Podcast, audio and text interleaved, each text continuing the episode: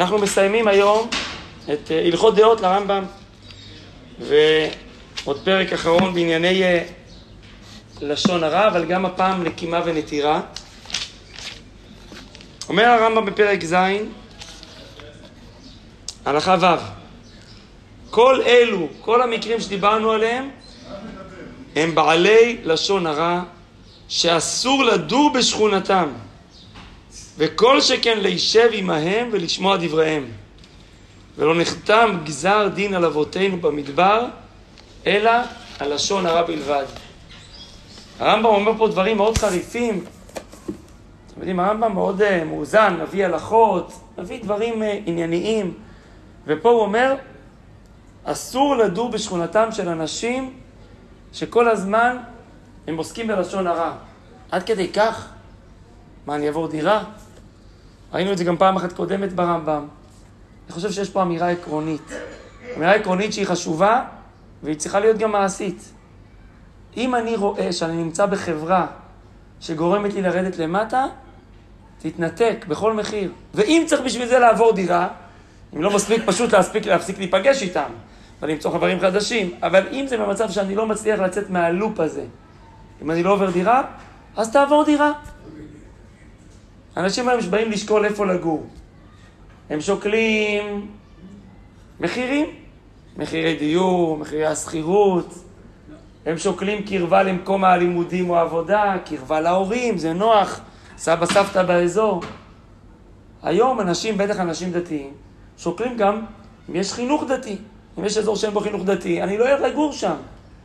גם אם יש שם את כל התנאים. כי ברור לי שמגורים זה גם השפעה קודם כל על היראת שמיים, על הדרך חיים שלי. מהרמב"ם, אם החברה היא כל כך בעייתית, שזה גורם לי להתקלקל בלשון הרע ולהיות מאלה ששקועים בזה, אסור לדור בשכונתם. נראה חזקה. וכל שכן לשבת איתם ולשמוע דבריהם, שימו לב, עצם השמיעה של הדברים, כבר הזכרנו, היא אסורה. החפץ חיים, בכלל ו' בספר שלו, חפץ חיים, שעל שמו הוא נקרא, הוא אומר, יש שני סוגי שמיעה. יש קבלת לשון הרע, שזה אומר ששמעתי וגם אה, האמנתי. אמרתי, מה, הוא ישקר? מה, הוא ימציא את זה? ויש שמיעה בלבד. אני שומע, אני לא מאמין. אני מבין שזה מה שהוא מרגיש, זה מה שהוא חושב. אני לא יודע אם זה האמת. אומר החפץ חיים, אם קיבלתי את הדברים, עברתי על איסור דאורייתא, לא תישא שמא שווא. אל, תק, אל, אל תקבל, אל תישא אליך דברי שווא. אם רק הקשבתי ולא האמנתי, זה עדיין אסור, הוא אומר אולי מדאורייתא, אולי מדרבנן, וזה דבר שמותר לעשות אותו כשיש תועלת. לפעמים מישהו בא ומתחיל להגיד לך משהו, ואתה אומר, אולי אני צריך לשמוע את זה כדי להיזהר, כדי שלא ייגרם לי נזק, לפעמים זה מול מישהו שיש לי איזה עסק איתו. אם זה בשביל שאני אוכל לעזור לזה שמדבר איתי, הוא מדבר איתי. השבוע שאל אותי רב אחד מהצפון, אמר לי, בא מישהו ופורק לי את כל הטינה שיש לו בלב על מישהו אחר. זה לשתוק, לעצור אותו, תלוי בסיטואציה. אם אתה מרגיש שאתה יכול לאזן אותו, להרגיע אותו, לגרום לו קצת אה, להירגע, להסתכל על דברים אחרת, אולי אפילו לגרום שלום ביניהם, אז זה לתועלת. השמיעה שלך היא לא כדי ליהנות מרכילות, היא כדי לעשות משהו טוב. אז זה הפך ללשון הטוב. הלשון, הוא מדבר, מספר איתך לשון הרע, אבל אתה עושה מזה משהו טוב. אבל אם הוא רק רוצה לפרוק ולפרוק, והוא מצא כתובת ואתה שומע אותו ושותק, למה? כי לא נעים, נכון? לא נעים להגיד למישהו, לעצור אותו, להגיד לו אני לא מעוניין לשמוע. אז הוא ידע, יש לי כתובת טובה פה. אז מעכשיו, כל יום, כל שני וחמישי, אתה תהיה הכתובת שלו. והוא לא מוכן, במידה שהוא לא מוכן לשמוע ממך כלום, הוא לא בא לקבל, הוא לא בא להשתנות, הוא רק רוצה להגיד לך כמה מישהו אחר הוא נורא. אמרתי לו, אז אין לך מה, אתה לא יכול לשמוע אותו, אתה צריך לעצור. אפשר באלגנטיות, להגיד לו, זה לא שייך. אה, צריך גבורה. אבל אם הוא מרגיש בנוח לספר, אז גם אני יכול להרגיש בנוח להגיד שאני לא מעוניין לשמוע. נכון? היום בחוק הישראלי, הטרדה זה אפילו להגיד למישהו משהו שלא נעים לו, בלי לשאול את רשותו, לדבר איתו על עצמו. דיבור יכול להיחשב הטרדה, יפה, אז ביהדות, אמרו את זה כבר ממזמן, אני לא חייב לספוג כל דיבור. אתה יכול להגיד מה שאתה רוצה, אני לא חייב לקבל את זה. לא חייב להסכים לשמוע את זה. אני לא ספוג שאפשר לשפוך לתוכו מה שרוצים. טוב, והוא מזכיר את גזר דין על אבותינו במדבר הרמב"ם, שנחתם על לשון הרע. כלומר, חטא העגל שהיה נורא ואיום, נפילה גדולה, עוד מעט תהיה לנו את י"ז בתמוז, על, על חטא העגל, ועדיין לא נחתם גזר הדין. היה כבר עונש, אבל לא נחתם גזר הדין. אבל כשבאו המרגלים ואמרו הארץ רעה ולא נוכל, אז נחתם. זהו. אתם לא תיכנסו לארץ. בסדר, אז אתם לא, רק הדור הבא ייכנס. עד כאן הלכות לשון הרע. עובר הרמב"ם לנקימה ונטירה. למה הוא בסוף הלכות לשון הרע עובר לנקימה? מה הקשר? יש קשר?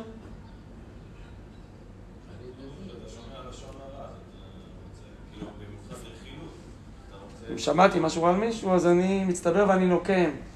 הרמב"ם אומר במקום אחר, למדנו, זה אותם פסוקים שם, כן, בפרשת קדושים, שלפעמים מישהו פגע בי, אז אני כועס עליו, אני שומר את זה בלב, אני עובר לא תשנא את אחיך בלבביך, אני לא מקיים את תוכיח תוכיח את עמיתך ולא תישא עליו חטא, ואז אני בא או לנקום ולנטור אותו, כי לא פרקתי. אז האנרגיה השלילית הזאת תצא בצורה של נקמה. אני אמצא איך לעקוץ אותו, או בלשון הרע. לכן כשוב כתוב שם בתורה, ואהבת לך כמוך. אתה רוצה להגיע לאהבת לך כמוך? תמצא דרכים יותר בוגרות, תתקשר איתו, תדאג שמישהו יגיד לו שאתה מקפיד, שאתה נפגעת, תדאג איכשהו תחתור למגע שיפתור את העניין. אה, היום, היום אה, מישהו אמר לי, תשמע, לפני חודשיים, בסיטואציה הזאת והזאת, ציפיתי שתשים לב שאני פגוע ממישהו ואתה לא שאלת אותי ולא... הוא ציפה יותר שאני אשים לב. אמרתי לו, תודה רבה שאתה אומר לי, שאתה מרגיש בנוח. הוא אומר, והאמת, הוא אומר, אני לא אומר את זה כדי עכשיו להאשים אותך, אני מרגיש מספיק קרוב אליך, כי אני רוצה שני, שנפתור את זה, שנגמור את זה. כל הכבוד. לא היה לי מושג, כן? לא היה לי מושג שהוא ציפה שאני אתעניין יותר. בסדר. אז עכשיו התעניינתי ודיברנו ואנחנו התקרבנו. אומר הרמב"ם בהלכה ז', הנוקם את חברו עובר בלא תעשה, שנאמר, לא תיקום. ואף על פי שאינו לוקה, אין על זה מלקות, כבר הזכרנו, החטאים שבדיבור בלי מעשה, אין עליהם מלקות, אבל אל תחשוב שזה אומר שזה חטא קל. דעה רעה היא עד מאוד, וראוי לאדם להיות מעביר על כל דברי העולם, שהכל אצל המבינים דברי הבל והווי, ואינם כדאיים לנקום עליהם. זה דבר מעניין. הרמב"ם מנסה להסביר למה אין טעם לנקום, למה זה גם לא חכם. והוא אומר טענה שצריך להבין אותה, שהכל, כל הדברים האלה שעליהם אנחנו נוקמים, אצל מי שמבין, זה דברי הבל והווי. על זה אני נוקם איתו, על זה אני עכשיו נוקם ונותר. עכשיו, למה הרמב"ם מתכוון? אם זה באמת על איזה שטות קטנה, מילא. אבל לפעמים באמת אני נפגעתי מאוד. או מדיבור, או ממשהו ממוני, לא יודע, לפעמים אני... זה לא דבר כל כך אה, שולי. אז מה מתכוון הרמב"ם שהכל זה הבל והווי? או, אז אתה אומר הסבר אמוני, עוד כנראה זה החינוך, שזה מהקדוש ברוך הוא. אני חושב שהרמב"ם אומר פה עוד משהו. הוא אומר, תראה, אני לא אומר שלא נפגעת, אבל אני אומר, תסתכל בפרספקטיבה רחבה. אני אשאל את זה אחרת. בגיל 80, אדם מסתכל אחורה, מה הוא, מה הוא עשה, מה הוא עוד רוצה לעשות, היום גיל 80 זה עוד גיל, אה, ברוך השם, אה, צעיר. האם הנקודה הזאת שמישהו לא נתן לך את, הכיבוד שרצית, את הכבוד שהיה מגיע לך, וגם לדעתך, בגללו אתה הפסדת 2,500 שקל. אני לא מזלזל, מותר לתבוע מישהו על זה. לעשות את דיני ממונות מותר לך, לא לוותר עליהם. אבל לא הצלחת להשיג אותה ממנו.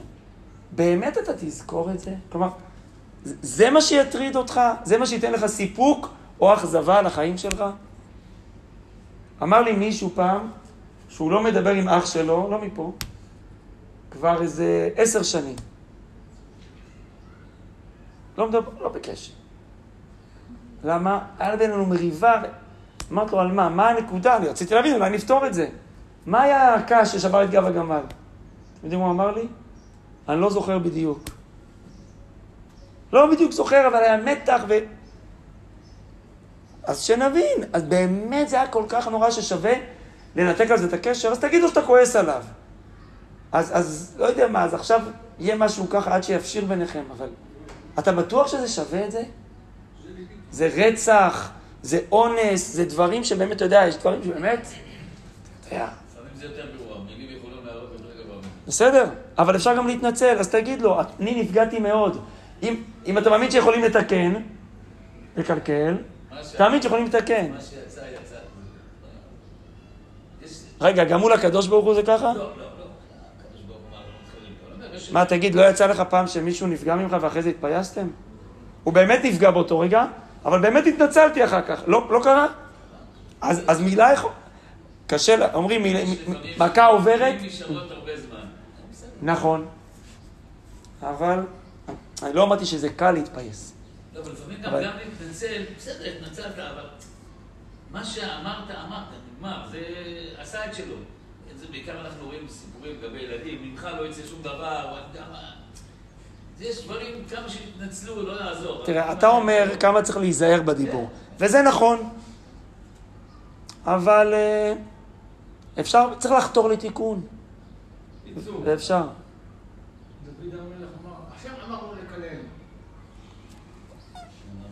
אז הרמב"ם, אני חושב, בא לתת פרופורציה. הכל אצל המבינים דברי אבל והווי.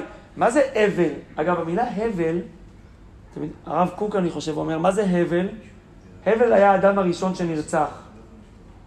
הבל פה זה גם אוויר שיוצא מהפה, אבל לא חתכת אותו עם הפה והשפתיים לדיבור והלשון. זה הבל.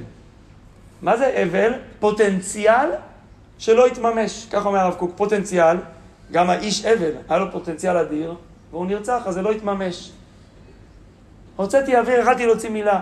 אומר הרמב"ם, לא שזה כלום, אבל הבל, זה, זה דבר שהוא, בפרספקטיבה הכללית, אל תראה אותו כמשהו שהוא גמר הדבר. זה איזשהו רכיב אחד בהיסטוריה, ותנסה להעביר ולמחול. מוישה הציע עוד נימוק, שאני חושב שהוא נימוק מאוד חזק, הוא עוזר לפעמים לאנשים, וזה הנימוק שמביא ספר החינוך. במצווה מ"א שלא לנקום, הוא אומר דבר נפלא. למה לא לנקום? הרי זה טבעי, הרצון לנקום הוא טבעי. התורה מצפה מהאדם להתעלות מעל הטבע האנושי ולהתחבר לנפש האלוקית שבתוכו. איך? משורשי המצווה שידע האדם וייתן אל ליבו כי כל אשר יקרה לו מטוב עד רע הוא סיבה מאת הקדוש ברוך הוא.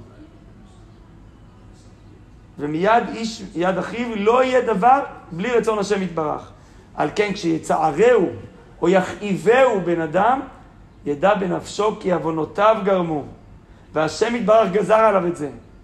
ולא ישית מחשבות לנקום ממנו, כי הוא, החבר, איננו סיבת רעתו, אלא עוון הוא המסבב. והדוגמה הקלאסית בתנ"ך לדבר הזה זה דוד המלך, אפשר גם להביא את יוסף.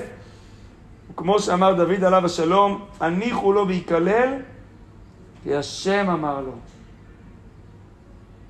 הוא מסתכל בשעת המשבר שלו על שמעי בן גרה, תלה העניין בחטאו ולא בשמעי בן גרה. בסוף הוא נקם. נכון, אבל זה לא מנקימה, זה משיקולי מלכות. אם עכשיו, הוא עתיד עכשיו להפיל פה את המלכות, אז זה כבר סיבה אה, עניינית. אבל אם זה רק הכבוד שלי, ועוד נמצא במצווה זו תועלת רבה להשבית ריב ולהעביר המשטמה מלב בני אדם, וכשיש שלום בין אנשים, יעשה השם שלום להם. אומר החינוך דבר נפלא. נכון, בן אדם הזה חטא, אז היה לא בסדר מולי. הוא, מול הקדוש ברוך הוא, יצטרך לתת את הדין על מה שהוא עשה. הוא לא יכול להגיד, אני פוגע בך בתור שליח של ההשגחה על העוונות שלך. אבל אני, ששמעתי את הדברים האלה, למה אני הייתי צריך לשמוע אותם? נכון, יש בחירה חופשית. מה, השם אמר לו לקלל? מה פתאום? הוא החליט לקלל. מה, השם גוזר על מישהו לקלל? הוא החליט לקלל מהבחירה החופשית שלו, והוא ייתן את הדין על זה, כן או לא. אבל למה גם השם סיבב שאני הייתי צריך לשמוע את זה, שיקלל אה, מול הקיר? למה בהשגחה פרטית אני הייתי צריך לקבל את זה? אם הייתי ראוי וזכאי לגמרי, השם מסבב את זה שהכלל, שהוא לא יצליח לעשות לי את זה. שמשהו היה מונע ממנו. כמה פעמים אנשים רוצים להזיק לחברם ולא מצליחים, כי משהו מונע מהם. למה אני הייתי צריך לשמוע את זה? כנראה יש סיבה שהיא גם מולי. עזוב את החבר, איך אומר המשל? מישהו נתן אה, מכה עם מקל לכלב. אז אם הכלב טיפש, מי הוא, על מי הוא קופץ? על המקל. עזוב את המקל. תסתכל מי מחזיק בו. לא יודע, חשבון נפש. אני הייתי, למה הייתי צריך לשמוע את זה? זו שאלה כבר מולי, ביני ובין הקדוש ברוך הוא, לא ביני ובין החבר. החבר לא בסדר, ואני גם צריכה להגיד לו את זה, שהוא לא בסדר והוא יתנצל.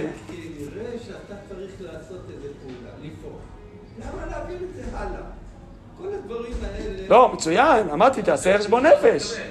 אמרתי, בסדר גמור. דוד המלך אומר... למה אני קיבלתי? הייתי צריך לשמוע את זה?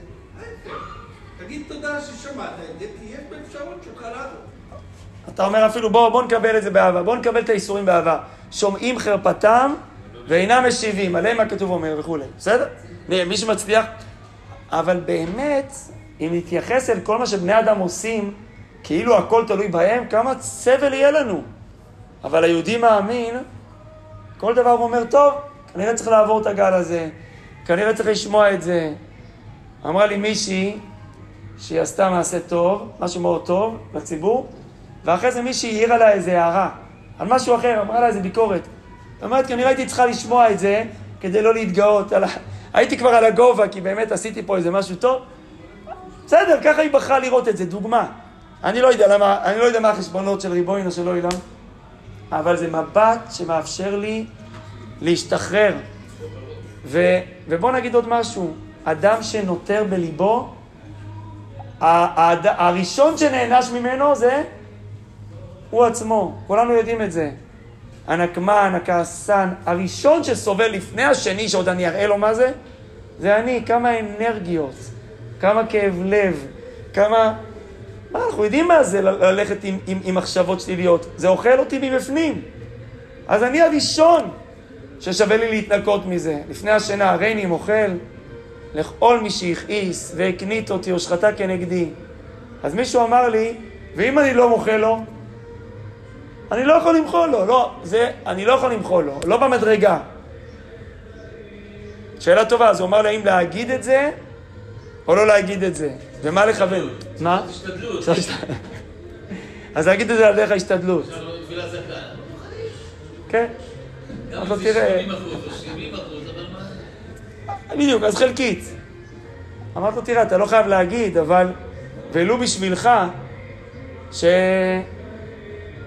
שלא תל... לא תלך עם כל הרע הזה לישון, או לפחות תכוון כשאתה אומר בסוף ולא יענש שום אדם בסיבתי, לפחות על זה, אתה יודע מה, תכוון לפחות שם, כי אם מישהו נענש בגללך, אז תדע לך שאחרי זה גם בודקים אותך. אין בעיה, הוא נענש, עכשיו גם נבדוק אותך, ואף אחד מאיתנו לא רוצה אה, שיבדקו אותו. אז זה לא פשוט, לא תמיד פשוט למחול, אבל לפחות לא לנקום.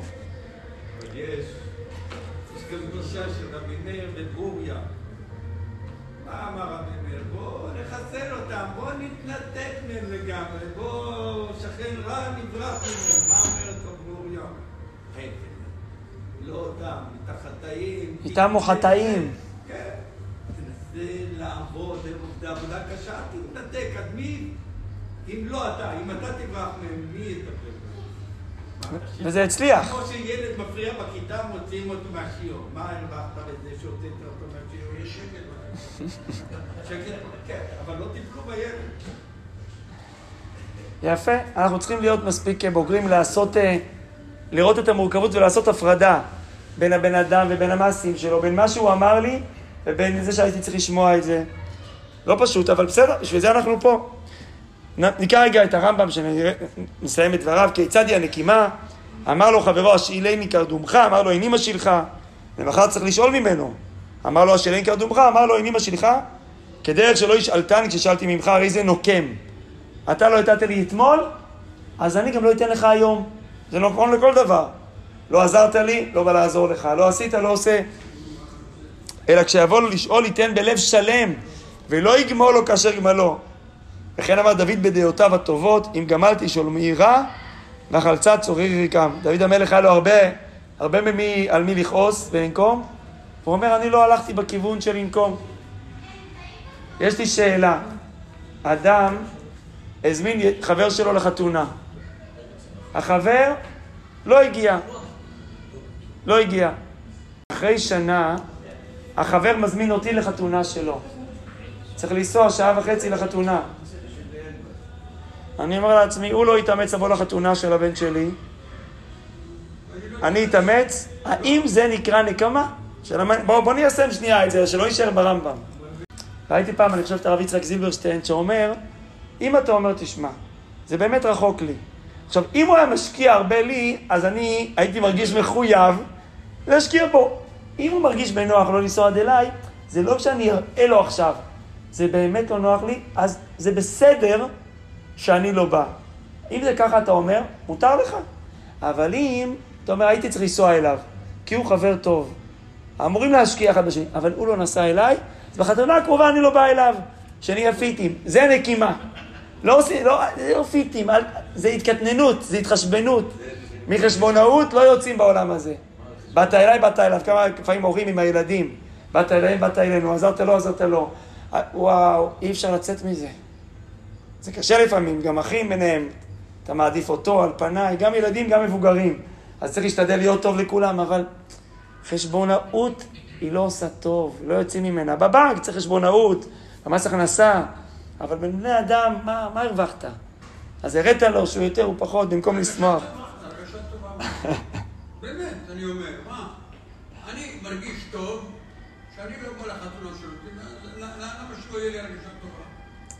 זה אומר, ש... זה אומר שסחבת במשך שנה, אה? זה אומר שסחבת במשך שנה את זה שהוא לא בא. שהוא לא היה בחתונה שלי, אני לא בא לחתונה?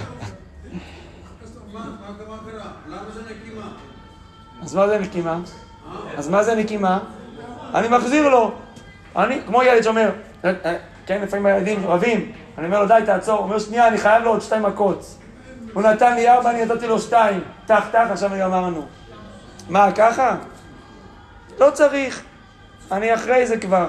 אני כבר מותר לי לא להיפגע. דן לכף זכות, אני זה... טוב, מה זה נותר? מה זה נטירה? וכן כל הנותר לאחד מישראל עובר בלא תעשה, שנאמר ולא תיטור את בני עמך. כיצד ראובן אמר לשמעון, זכור לי בית זה או השאילני שור זה. ולא רצה שמעון, לימים היה צריך שמעון לראובן, ואמר לו ראובן, הרי לי מה שלך, ואני כמותך, ולא אשלם לך כמעשיך. העושה כזה עבר בלא תיטור. לא תיטור זה משהו קצת יותר אלגנטי. נטירה זה סוג של נקימה אלגנטית. מה זאת אומרת? אני לא רוצה להיות כל כך רע שאני לא נותן לך, כי אני מרגיש לא טוב עם זה. אתה לא רצית לי, אני נותן לך, אבל זה ישב לי בלב, אז אני אגיד לך משהו על זה. אני אתן לך ככה דקירה קטנה. אני אגיד לו, אני לא כמוך, זה, זה נטירה. אני לא כמוך. בוא, קח, קח. אני לא עושה כאלה, אני לא עושה חשבונות, אני לא... כלומר, אתה יודע, הכנסת לו את המרפק, תוך כדי, אומר הרמב"ם, למה? אלא ימחה הדבר מליבו, שכל זמן שהוא נותר את הדבר וזוכרו, שמא יבוא לנקום. אתה שומר בלב אנרגיה רעה, שוב, הראשון שיפסיד מזה זה אתה. אוי, תחזיר לו, לא תחזיר לו, אבל אתה, הוא פעם אחת אתה תגיד לו מילה אחת, פעם אחת, אבל אתה כל הזמן הזה סוחב על, על, בלב או על הכתפיים דברים, יהיה לך אחרי זה כאבים. לפיכך הקפידה התורה על הנטירה עד שימחה העוון מליבו כלל ולא יזכרנו. וזוהי הדעה הנכונה שאפשר שיתקיים בה יישוב הארץ ומסעם ומתנם של בני אדם זה עם זה. בריך רחמנא דסיאן. הרמב"ם מסיים ככה את הלכות דעות. תראו, להיות יהודי ששומר את הלכות דעות זה לא תמיד קל, אבל זה תמיד משתלם. בסוף חברה שיש בה כללים של אתיקה בדיבור, שזה הלכות לשון הרע, שיש בה חברה שהיא בגדול חברה, חברה נותנת, עוזרת. היום הרבה ספרים ומחקרים בחו"ל מראים את זה. חברה דתית יותר, בדרך כלל זו חברה שאנשים בה יותר מאושרים. הם חיים יותר שנים, יש מחקרים כאלה, סטטיסטית, כן? הם חיים יותר.